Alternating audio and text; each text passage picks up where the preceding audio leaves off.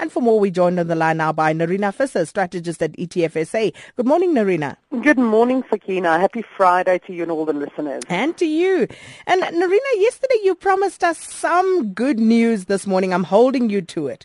So, so, so you better deliver to cheer, the, uh, cheer us up on this Friday. Well, you know, Sakina, if we just look at the performance of markets since you and I spoke yesterday, clearly all that is required is for me and you to decide that there's good news out there, and then the market just reacts. You know, we didn't realize as women that we're this powerful. Hey, yeah, let's show them. Let's show them. Absolutely. We're going to start up in Europe, and then we're going to work our way through Africa and end at the Union buildings this morning. So let's start with Europe. So, um, as expected, uh, there was the meeting of the ECB, the European Central Bank, yesterday. And um, I think this must be one of the strongest, um, uh, not voiced statements, but certainly messages that have come from Mario Draghi and his team in recent years.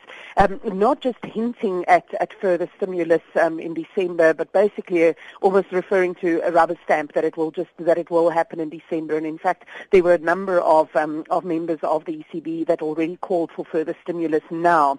So what we're looking at also is not just an acceleration of their bond buying program, but a further lowering of the rate. And bear in mind that the interest rate is already at a negative level, minus 0.2%, and they are not shy to lower it even further from that.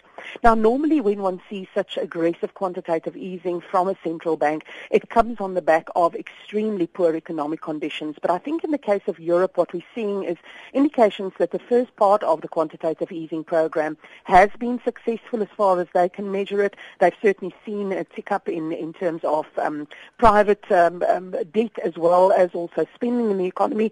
and I do believe that maybe the um, it was somewhat delayed by what transpired in Greece earlier this year. But this is an indication to the ECB that they are comfortable with the levels of progress that is being achieved in Europe. Um, and, and, and, certainly that move of the ECB has been strongly fueled markets higher.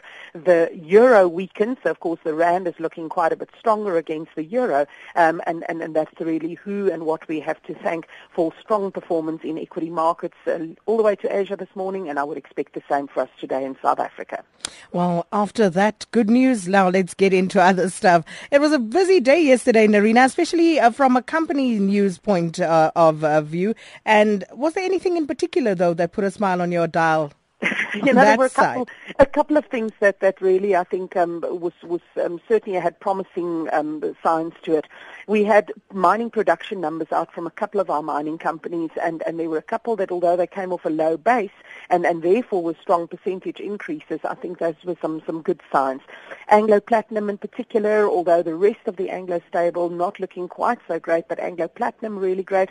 BHP Billiton as well as South 32, so the company that was spun off from BHP Billiton. So Kumba also, so across the board really broad-based good production um, numbers coming out of our mining companies. But then we also had MTN that released its results, and although on the face of it might not have looked so promising.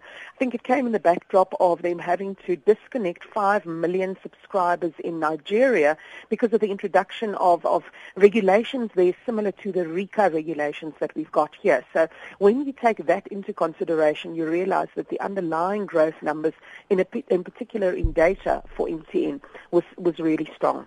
And then add to that good results also from clicks and also from famous brands, um, in particular famous brands, I guess, showing us what's happening to that 10.1% increase in the public sector wage bill, um, very much fueling a, a convenience lifestyle in South Africa. Despite the consumer being under pressure, you find that your double income households um, need more convenience, demand more convenience, and hence it feeds through into famous brands' good numbers. Nerina, you're on such a good news roll. I don't want to stop you now. So, so, so what else other than the expectation of a win for the Springboks tomorrow Yay! should make us happy on this Friday? Sakina, we've uh, we've had the, what probably one of the most momentous weeks in in South Africa in many many years, um, and you and I have not spoken about the Fees Must Fall campaign. Mm-hmm. So sorry, I'm even getting emotional because I think today I would like to, to voice my support for the students they have become the voice of the voiceless.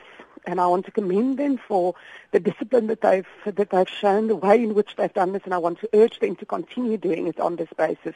They have given hope to the hopeless, and they continue to um, force change where change is so needed. And I really would like to support them today by putting in a full day work, by putting in a hard work. This is my way of providing support into our economy. And I want to urge each and every one of us to look into our own lives and say, how can we support the change for the better in South So students go to the union buildings today, do it in a disciplined way, do it in a peaceful way, and, and effect the change that we so need in this country.